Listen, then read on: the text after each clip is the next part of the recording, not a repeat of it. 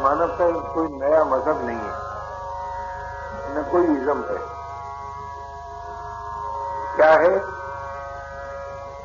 मानव जीवन के महत्व को बताने वाला एक संघ है, एक विचार है। आप विचार करके देखें, धन के महत्व ने बेईमानी पैदा कर दी। उसके लिए वो भी करते हैं जो करना चाहिए, वो भी करते हैं, नहीं करना चाहिए। धन के महत्व ने अनेक प्रकार के भय में आबद्ध कर दिया। पद के महत्व ने मिथ्या अभिमान को जन्म दे दिया। और आत्मा और परमात्मा के महत्व ने हमें वाचक ज्ञानी बना दिया। उसका विरोध नहीं है। बुरा मत मानिएगा। आत्मा आत्मा की चर्चा करने लगे वाचक ज्ञानी हो गए, और जो चाहे सो करे, परमात्मा के नाम पर लगाने लगे, वो भी हो गया। लेकिन आप जरा गंभीरता सोचिए, क्या आप मानव होने के नाते अपने जीवन का क्या मूल्यांकन रखते हैं? इस पर विचार कीजिए? आज जो परिचय दिया जाता है ना तो धन के अधीन दिया जाता है, पद के अधीन दिया जाता है, योग्यता के अधीन दिया जाता है। लेकिन मानव होने के नाते आपका क्या महत्व है, इस बात को हम भूल गए हैं। और उसका परिणाम ये हुआ है कि मनुष्य पराश्रय और परिश्रम में आबद्ध हो गया है। और पराश्रय और परिश्रम में आबद्ध मानव कभी भी न तो शांति पाता है, न मुक्ति पाता है और न भक्ति पाता है। ऐसा मेरा विश्वास भी है और अनुभव भी है। और अगर इसके इसके विपरीत किसी का विश्वास हो तो वो मुझे बता दें प्रातःकाली बैठक बात कर लें मैं अपनी राय बदल दूँगा और उनकी बात मान लूँगा, अगर मुझको भी जच जाए तो। और न उनको तो वो अपनी राय बदल दे। यही परस्पर विचार विनिमय का फल होता है। तो मैं आपसे ये निवेदन करना चाहता था कि जो मानव, केवल मानव होने के नाते सामर्थ्य भी अल्प हो धन भी कम हो, योग्यता भी कम हो परिस्थितियाँ भी प्रतिकूल हों, सारी बातें विपरीत हों। लेकिन अगर हमें इस मानव जीवन का महत्व मालूम हो जाए कि मानव अपने ही ज्ञान से मुक्ति पाता है, अपने ही विश्वास से भक्ति पाता है, और अल्प हो या विशेष हो, बल का दुरुपयोग न करने से शांति पाता है। अब आप सोचिए, इस बात को सामने रखकर कि अपने ही ज्ञान से जब हम मुक्त हो सकते हैं तो मुक्ति बिना वंचित क्यों? और अपनी आस्था, श्रद्धा, विश्वास से भक्ति पा सकते हैं तो भक्ति के बिना वंचित क्यों? और मिले हुए बल के दुरुपयोग न करने से हम शांति पा सकते हैं तो जीवन में अशांति क्यों? इसलिए ना कि आज हमने आपने मानव जीवन के महत्व को भुला दिया। देखिए, मानव जीवन का महत्व न भुलाया होता तो क्या आज हम अपने ज्ञान का अनादर करते?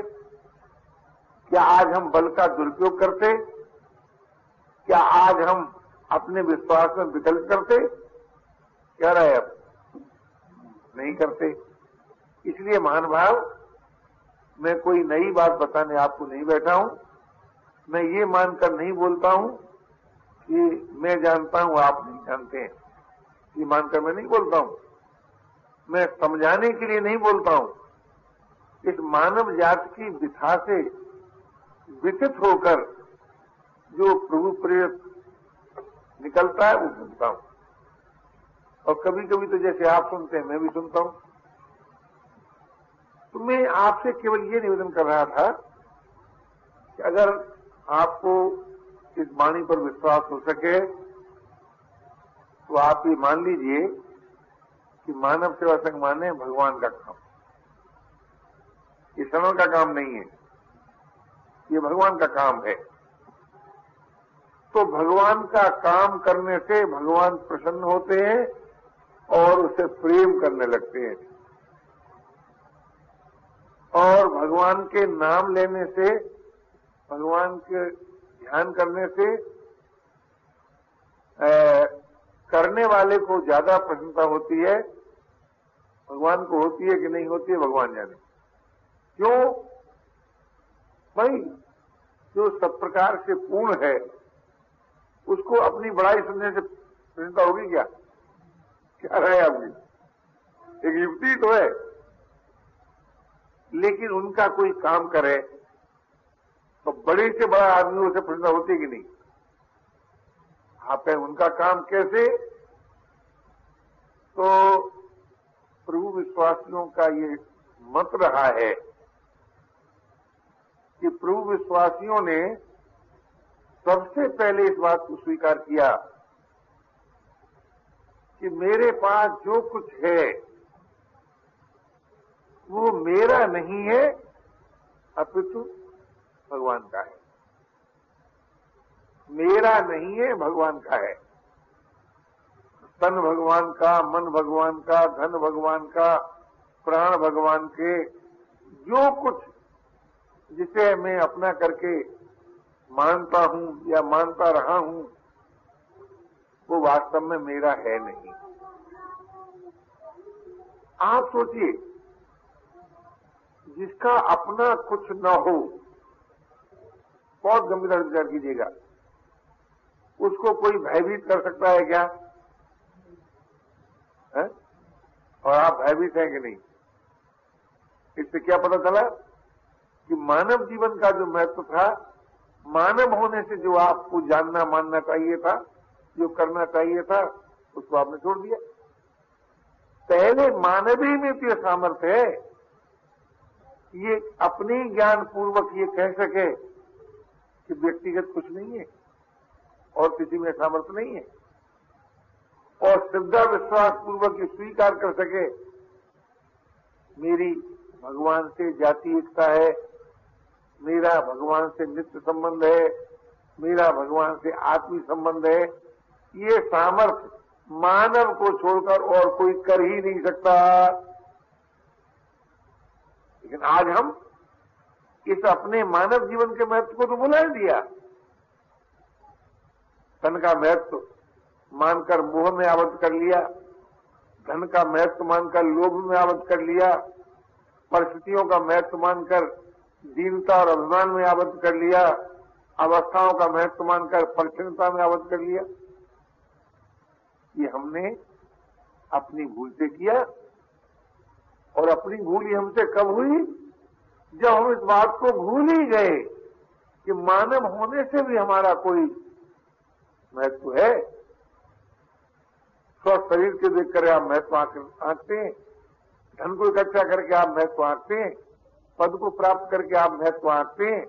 योग्यता संपादन करके अपना महत्व आंकते हैं। लेकिन धन कम हो या अधिक हो, इससे कोई मानव के मानव जीवन के महत्व में थोड़ी अंतर आता है। अरे भाई, आप सोचिए, आप बहुत बड़े संपत्तिशाली हो गए, लेकिन क्या सही चौकीदार आपको नहीं चाहिए? क्या रहे क्या सही रसोई आपको नहीं चाहिए? क्या सही कमरा साफ़ करने वाला आपको नहीं चाहिए? क्या रहा है आपको? चाहिए। इससे क्या सिद्ध हुआ? कि अधिक सामर्थ्य होने से आप कोई स्वाधीन हो गए सो तो नहीं हो गए। अभय हो गए सो नहीं हो गए। समता में स्थित हो गए सो नहीं हो गए। हो गए क्या? नहीं हो गए। तो क्यों नहीं हो गए? कि अधिक संपत्ति होने से ही मानव मानव हो सकता है, और अल्प संपत्ति से मानव मानव नहीं हो सकता। अधिक योग्यता से मानव मानव हो सकता है, अल्प योग्यता से मानव मानव नहीं हो सकता। इस रहस्य को भूल जाने से आप कितनी बड़ी पदवी पर हो, पर पराधी नहीं है पराश्रित ही है। यह बिठा अगर आपको सताती हो तो फिर आप अपने इस मानव जीवन के महत्व पर विचार कीजिए। आपको गौरव हो इस बात का कि प्रभु ने मानव का निर्माण अपने में से किया है। और अपने लिए किया है। सृष्टि का निर्माण भले ही मानव के लिए किया हो, पर मानव का निर्माण प्रभु ने अपने में से किया है और अपने लिए किया है। क्यों? मानव को छोड़कर कोई भी आस्था, श्रद्धा, विश्वास के आधार पर बिना देखे भगवान को अपना कह नहीं सकता। हो सके बताओ कौन कह सकता है? बिना देखे भगवान को। और मानव को छोड़कर कोई भी अपने ही ज्ञान के द्वारा मिले हुए शरीर से और देखे हुए संसार से संबंध कोई नहीं तोड़ सकता मानव को छोड़कर। ये मानव की सामर्थ्य है। और और जरा गंभीरता सोचिए कि मानव ही बल का सदुपयोग कर सकता है। बल के अभिमान से रहित हो सकता है। बुराई का उत्तर भलाई से दे सकता है और भलाई के फल और अभिमान से मुक्त हो सकता है। ये सारी विशेषताएँ केवल मानव में है। और मानव का अर्थ क्या है? जो कुछ कुछ कर सकता हो, जो कुछ जानता भी हो और जो कुछ मानता भी हो। अर्थात जिसमें करने की सामर्थ्य हो, अल्प या विशेष का कोई कोई बात नहीं है। अथवा जिसमें जानने की सामर्थ्य भी हो, अथवा जिसमें मानने की भी सामर्थ्य हो। ये तीनों प्रकार की सामर्थ्य जिसमें होती है, उसका नाम मानव है। अथवा यो कहो, इन तीन तत्वों से ही हम मानव हैं। हम कुछ कर सकते हैं, हम कुछ जानते हैं, हम कुछ मानते हैं। तो जो भी कर सकते हैं, वह क्या है? किसके द्वारा कर सकते हैं? उसका नाम बल है, बल। देखो भाई, बिना बल के कोई कुछ कर सकता है क्या? क्या रहे नहीं कर सकता। तो इसका मतलब हुआ कि मानव को बल मिला है। और बिना ज्ञान के कुछ जान सकता है क्या? तो इसका मतलब हुआ कि मानव को ज्ञान मिला है और बिना आस्था, श्रद्धा, विश्वास कोई मान सकता है क्या? तो मालूम हुआ कि मानव को विश्वास मिला है। तो बल, ज्ञान और विश्वास जिसमें है, उसका नाम हुआ मानव। अब आप देखिए, मानव के पास जो बल है, वो संसार के काम आता है। और मानव के पास जो ज्ञान है, वो उसके अपने काम आता है। और मानव में जो विश्वास है, वो भगवान के काम आता है। अब इसी देखिए, इस जीवन का महत्व, इस दृष्टि देखिए, कितना बड़ा संसार नन्हे से मानव की ज़रूरत अनुभव करता है। और मानव को जो ज्ञान मिला है, उससे मानव निर्मम होकर निर्विकार और निष्काम होकर शांति और असंग होकर मुक्ति पाता है। और मानव में जो विश्वास है, उसके द्वारा मानव प्रभु से जाति, एकता, नित्य संबंध एवं आत्मीय संबंध स्वीकार कर प्रेम प्रदान कर सकता है। अब आप सोचिए, मानव का जीवन कितना सुंदर हुआ कि संसार भी उसकी आवश्यकता अनुभव करे, भगवान भी उसकी आवश्यकता अनुभव करे, और वो अपने ही ज्ञान से निर्विकार शांत और मुक्त हो जाए। ये मानव की महिमा है। इस आज हमसे भूल क्या हुई? आज हमसे भूल ये हुई कि हमने योग्यता और ज्ञान के भेद पर विचार नहीं किया। योग्यता और चीज़ है, ज्ञान और चीज़ है। ज्ञान तो एक अविनाशी तत्व है। जिस जिस ज्ञान से आप बल के दुरुपयोग को अपने प्रति नापसंद करते हैं। जिस ज्ञान से आप ये जानते हैं कि संयोग वियोग में बदल रहा है, ज्ञान से तो जानते हैं ना। बल के दुरुपयोग को जानते हैं कि ठीक नहीं है और संयोग वियोग में बदल रहा है, ये भी आप जानते हैं। अच्छी तरह जानते हैं। इससे क्या सिद्ध हुआ?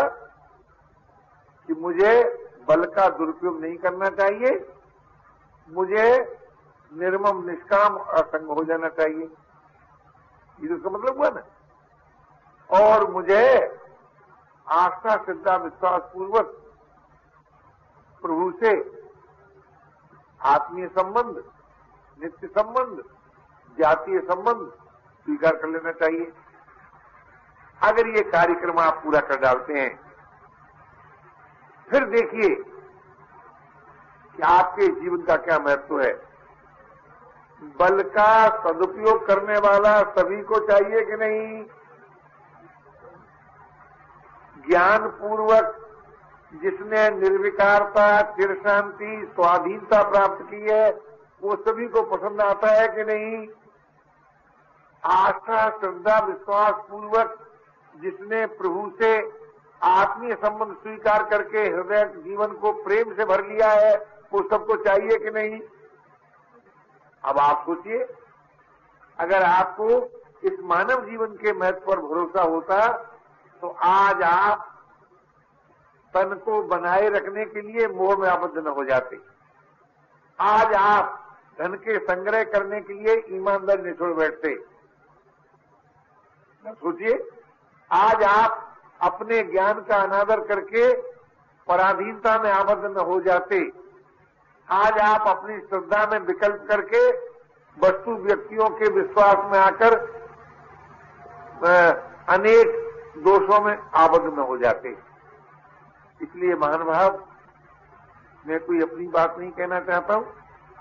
मैं केवल आपसे ये निवेदन करना चाहता हूँ कि आप मानव होने के नाते यदि मानव जीवन के महत्व को अपनाकर मानव जाति के सामने अपने जीवन का चित्र इस प्रकार का रख देते, तय कर लेते, चाहे कोई मेरे साथ कुछ भी करे, मैं बल का दुरुपयोग नहीं करूँगा।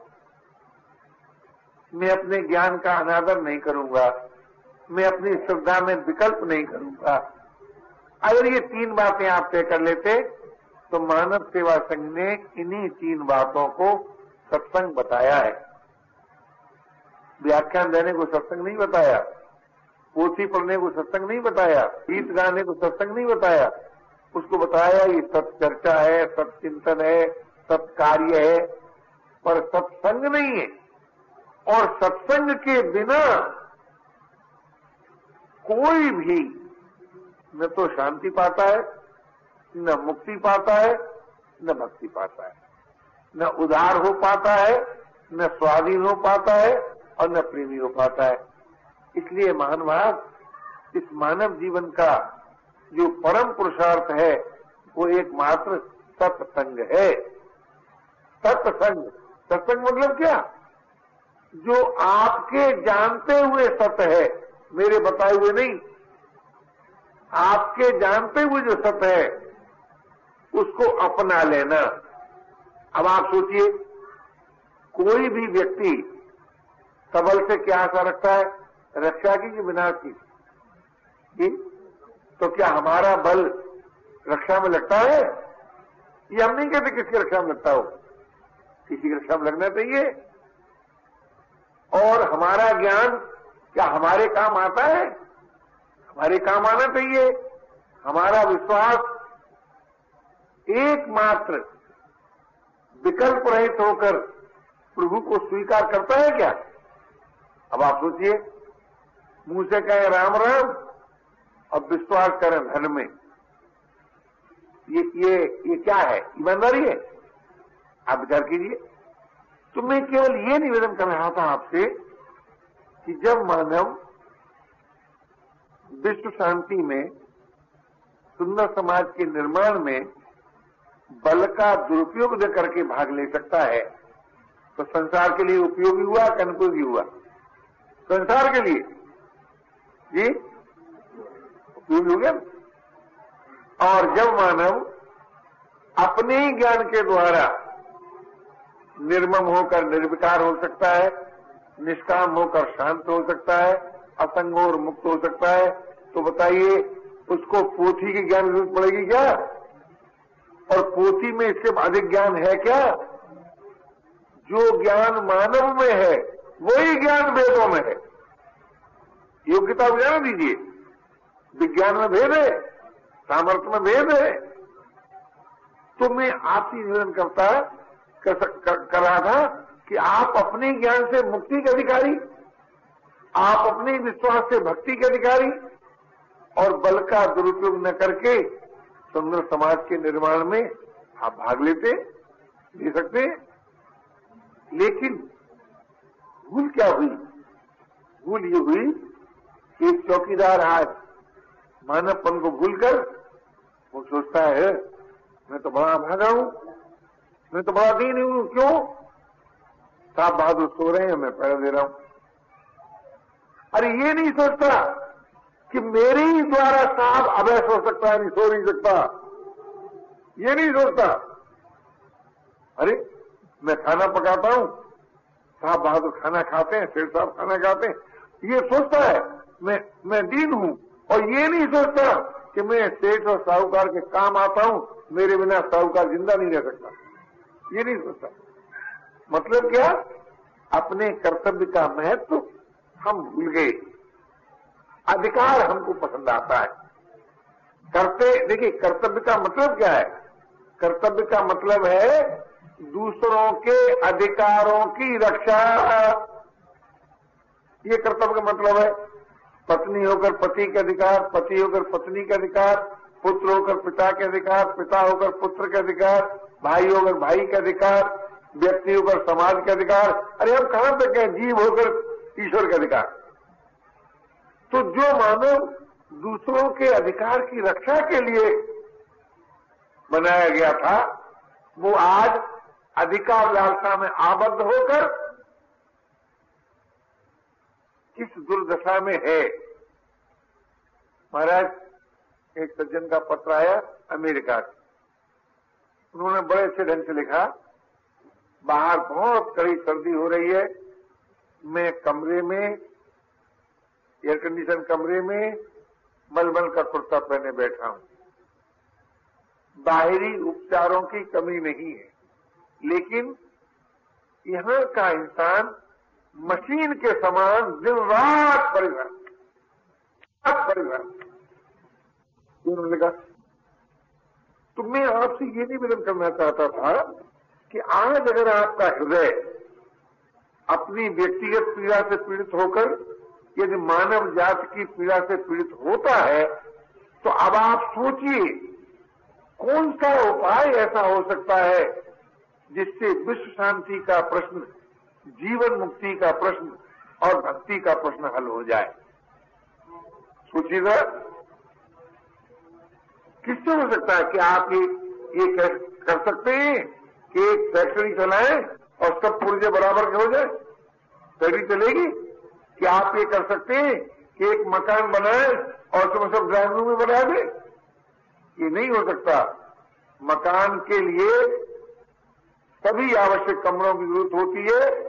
समाज के लिए सभी श्रेणियों की ज़रूरत होती है। कोई ईमानदार नहीं कह सकता। क्या आप कह सकते हैं कि आप अपने शरीर को केवल मस्तिष्क के आधार पर चला लें? नहीं चला सकते। पैर भी चाहिए, हाथ भी चाहिए। इंद्रिया भी चाहिए, प्राण भी चाहिए तो उसी प्रकार अगर आप इस विश्व शांति के प्रश्न को सचमुच हल करना चाहते हैं तो आपको क्या करना होगा? अधिकार लालसा को छोड़ना होगा और कर्तव्य परायणता को स्वीकार करना होगा। पर ये बल कब आएगा? ये बल कब आएगा? अधिकार लालसा को छोड़ने का बल कब आएगा?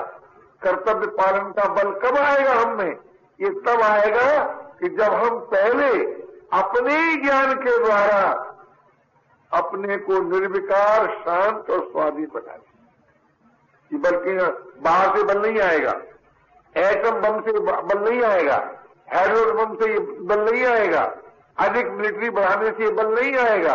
अधिक डिपार्टमेंट खोलने से बल नहीं आएगा। राज्य प्रणाली बदलने से बल नहीं आएगा। आया तो बताओ। एक मैंने ऐसी दुख भरी घटना सुनी। मैं सोचता था कि हिंदुस्तान के ये ऑफिसर बेईमान है, संपन्न देशों के ईमानदार होंगे। महाराज, एक ने ऐसी भीतरी बात बताई मुझको, नाम उसका नहीं लूँगा। वो भी एक बड़ा ऑफिसर क्लास का आदमी था। उसने कहा कि एक बार अमेरिका में कुछ निश्चित समय के लिए नोट छापे गए निश्चित समय के लिए। ज़रूरत पड़ गई होगी।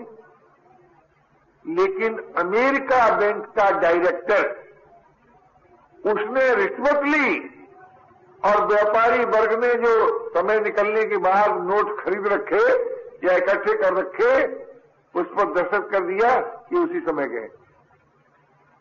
तो मैं चौंक गया एकदम? कि ओ, मैं तो अपने देश की इस भूल से बहुत दुखी था। ऐसे संपन्न देश में भी ऐसा होता है। तो महाराज, आप जो बाहरी आडंबर बड़ा बड़ा कर ये सोचते हैं कि हमारे व्यक्तिगत जीवन में शांति होगी, पारिवारिक जीवन में शांति होगी, सामाजिक जीवन में शांति होगी, राजनीतिक जीवन में शांति नहीं हो सकती, नहीं हो सकती। तब मानव सेवा संघ का ये ये क्या बताएँ? ये प्रेरणा कहिए, ये आवाज़ कहिए कि हे मानव, तुम अपने महत्व को अनुभव करो। तुम तुम बड़े सुंदर हो। क्यों सुंदर हो? ये तुम्हारी उपारित सुंदरता नहीं है। तुम्हारा निर्माण जिसने किया है वो सब प्रकार से पूर्ण है। उसके तुम आत्मज हो। उसके तुम आत्मज हो। उससे तुम्हारी अभिव्यक्ति हुई है। इसलिए तुम निर्णय कर लो, मुझे जो बल मिला है, वो दूसरों के लिए है। उसके बदले में मुझे कुछ नहीं चाहिए, कुछ नहीं चाहिए। क्यों? इसमें कोई भारी एहसान की बात नहीं है। बल के द्वारा कोई भी, कभी भी स्वाधीन नहीं हो सकता, अमर नहीं हो सकता। बोलो, हो सकता है क्या? है? और मेरी मांग अमर होने की है कि नहीं? स्वाधीन होने की है कि नहीं? तो मेरी मांग मिले हुए बल से पूरी नहीं हो सकती। अगर ये बात आपको जच जाए तो फिर फिर क्या घबराओगे कि मैं चौकीदार क्यों बना दिया गया? मैं मैनेजर क्यों नहीं बना दिया गया? फिर तो नहीं घबराओगे। बोले, मुझको बर्तन क्यों मानने पड़ते हैं? मुझे हुकूमत करने को क्यों नहीं मिलती? लेकिन जब तुम इस बात को भूलते हो और ये सोचते हो, बल मेरे लिए है, तब मिथ्या अभिमान में आकर गलत काम भी करते हो, सही काम भी करते हो और काम के अधीन भी हो जाते हो। काम ही हो जाते हो, काम ही। इसलिए महान भाव, आप मानव हैं, आपके पास जो बल है, वो दूसरों के लिए है। मानव सेवा ये नहीं कहता कि बल साहब मुझे दे दो। आपका जी चाहे उसे दे दे, पर दूसरों के काम में लगा दे। दूसरे के मानी कहाँ निकलता है दूसरापन जो अपने से कभी भी अलग हो सकता है, वो अभी भी अलग है।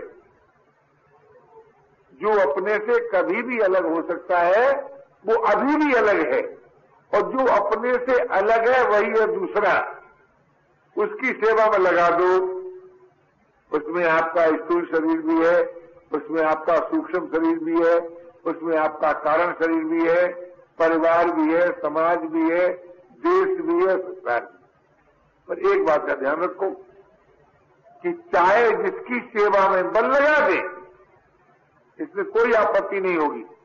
अगर कल्पना करो आप किसी की सेवा न करें, तब भी कोई विशेष हानि नहीं होगी। आपकी हानि होगी, समाज की हानि नहीं होगी। समाज की हानि होती है बल के दुरुपयोग से। और व्यक्ति का विकास होता है बल के सदुपयोग से। अगर आपको व्यक्तिगत विकास अपना करना है ये बड़े रहस्य की बातें हैं दार्शनिक बातें हैं गंभीरता से विचार करेंगे तो आपको पता लग जाएगा कि आपकी बातें हैं। मैं जो कह रहा हूँ वो मेरी बात नहीं है। मैं इस, इस, इस आधार को लेकर नहीं कह रहा हूँ कि हमारे गुरु की बात है आप मान लीजिए कि हमारे मज़हब की बात है आप मान लीजिए कि हमारे वेदों की बात है आप मान लीजिए। मैं आपसे नम्र निवेदन करना चाहता हूँ। ये आपकी बात है। हाँ वेदों ने इसका समर्थन किया है। गुरुजनों ने इसका समर्थन किया है।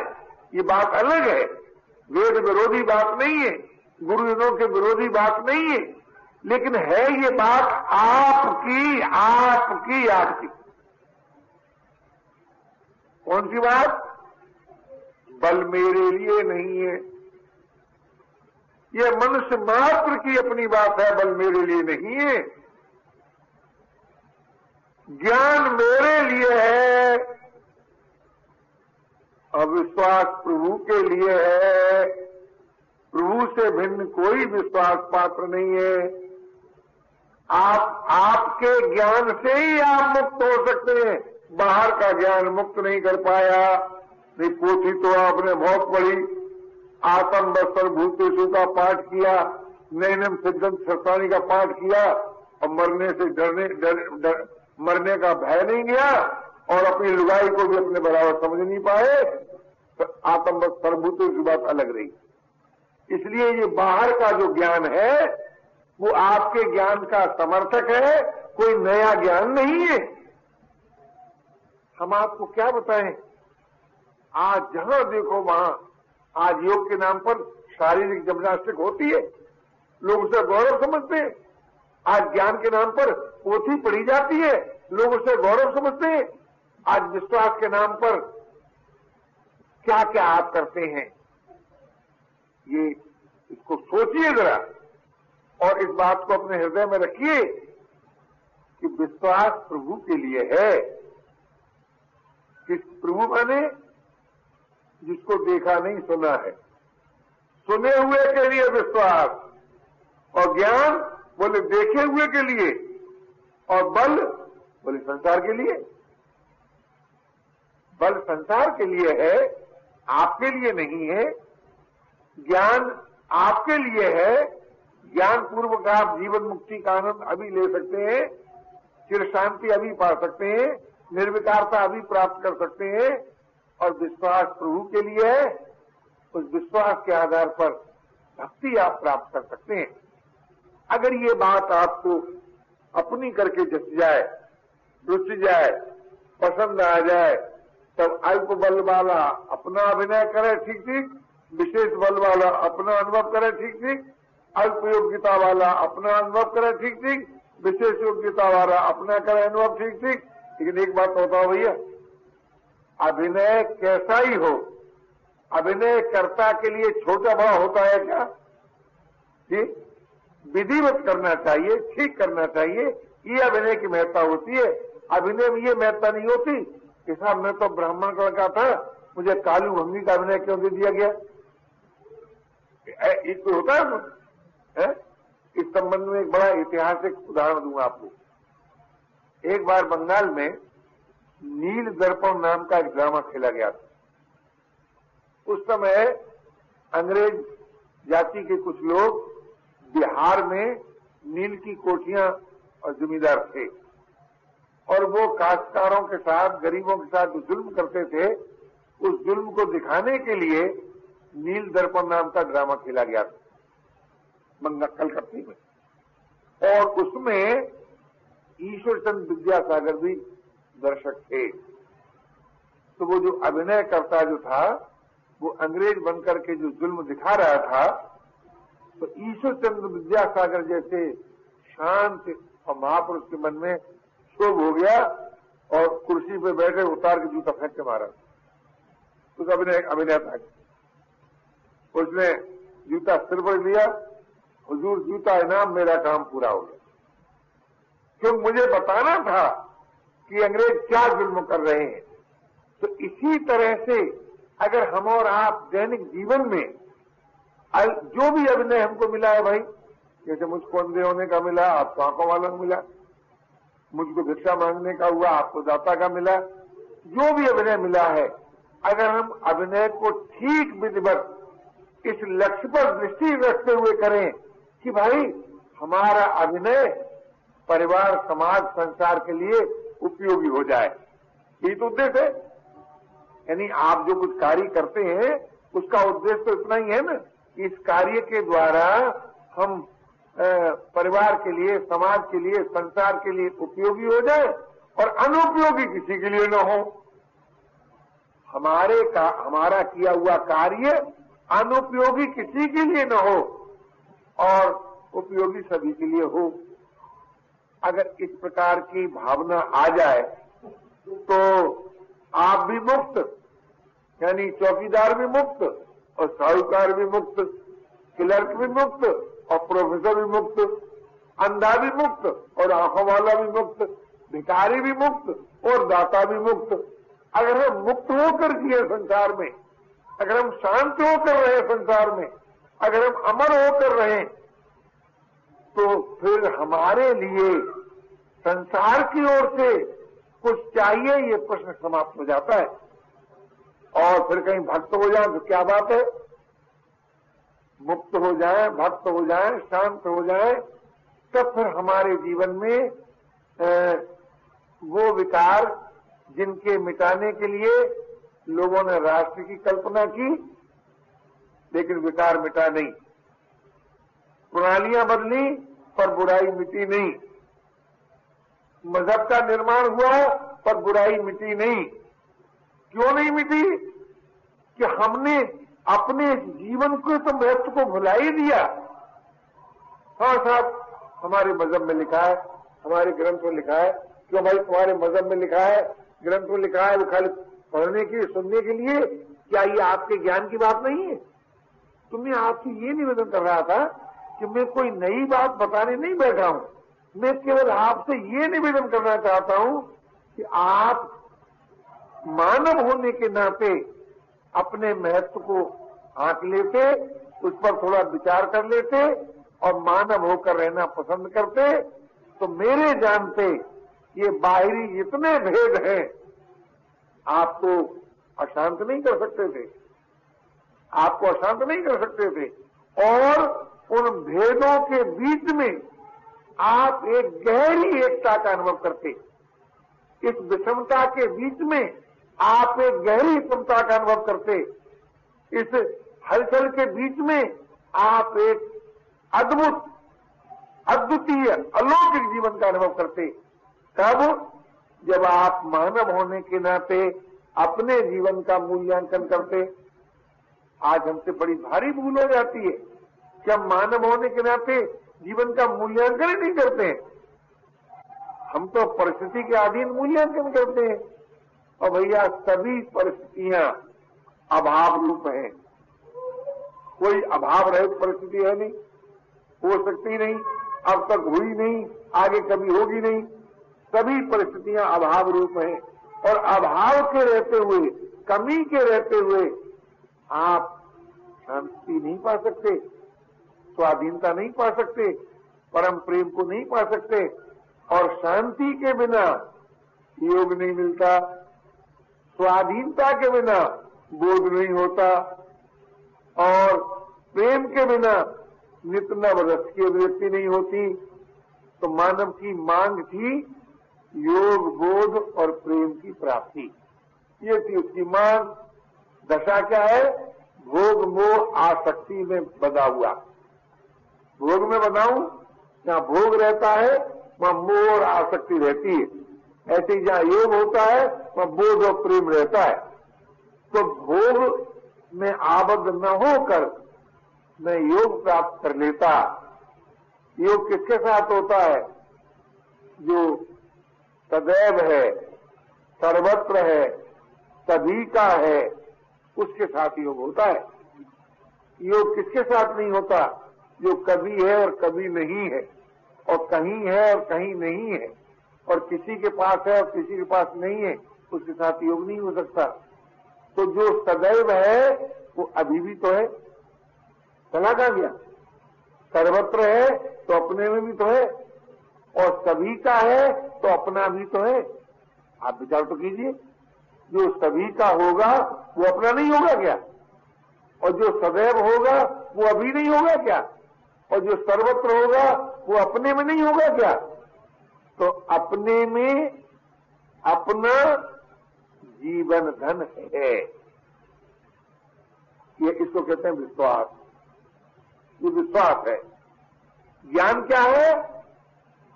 मेरा करके किसी भी काल में कुछ नहीं है।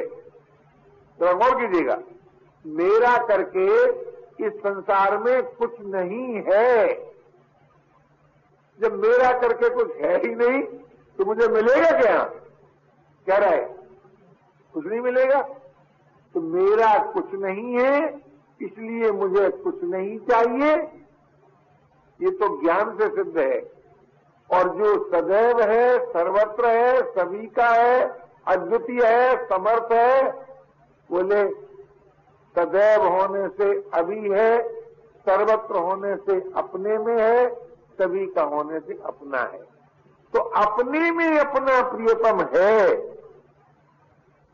ये हुआ आस्तिकवाद मेरा करके कुछ नहीं है, ये हुआ अध्यात्मवाद बल संसार के लिए है युवा भौतिकवाद तीन ही दृष्टिकोण होते। कोई कहेगा संसार है, कोई कहेगा मैं हूँ। कोई कहेगा परमात्मा है और दर्शन का आरंभ भी ऐसे होता है परमात्मा में समाप्त होता है। तो तीनों ही दृष्टियों से आप इतने सुंदर हैं कि, कि भौतिकवाद की दृष्टि से संसार को आपकी मांग रहती है। अध्यात्मवाद की दृष्टि से आपको कुछ भी मांग नहीं रहती और आस्तिकवाद की दृष्टि से प्रेम का दान मानव कर सकता है प्रेम का पान भगवान कर सकता है। न कोई और प्रेम का दान कर सकता है, न कोई और प्रेम का पान कर सकता है। तो मैं ये निवेदन कर रहा था आपसे कि आज जिस बात की आवश्यकता है, वो इस बात की नहीं है, ये प्रांतियाँ बदलो, ये करो, वो करो। आज ज़रूरत इस बात की है, हर भाई, हर बहन अपने द्वारा, अपने संबंध में सोने से पहले जगने के बाद विचार करें। मेरे पास जो कार्य करने की क्षमता है, अर्थात जो बल है, उसके द्वारा मैं कोई ऐसा काम नहीं करूँगा जो किसी के लिए अहितकर हो। पहली बात, यह है धर्म विज्ञान।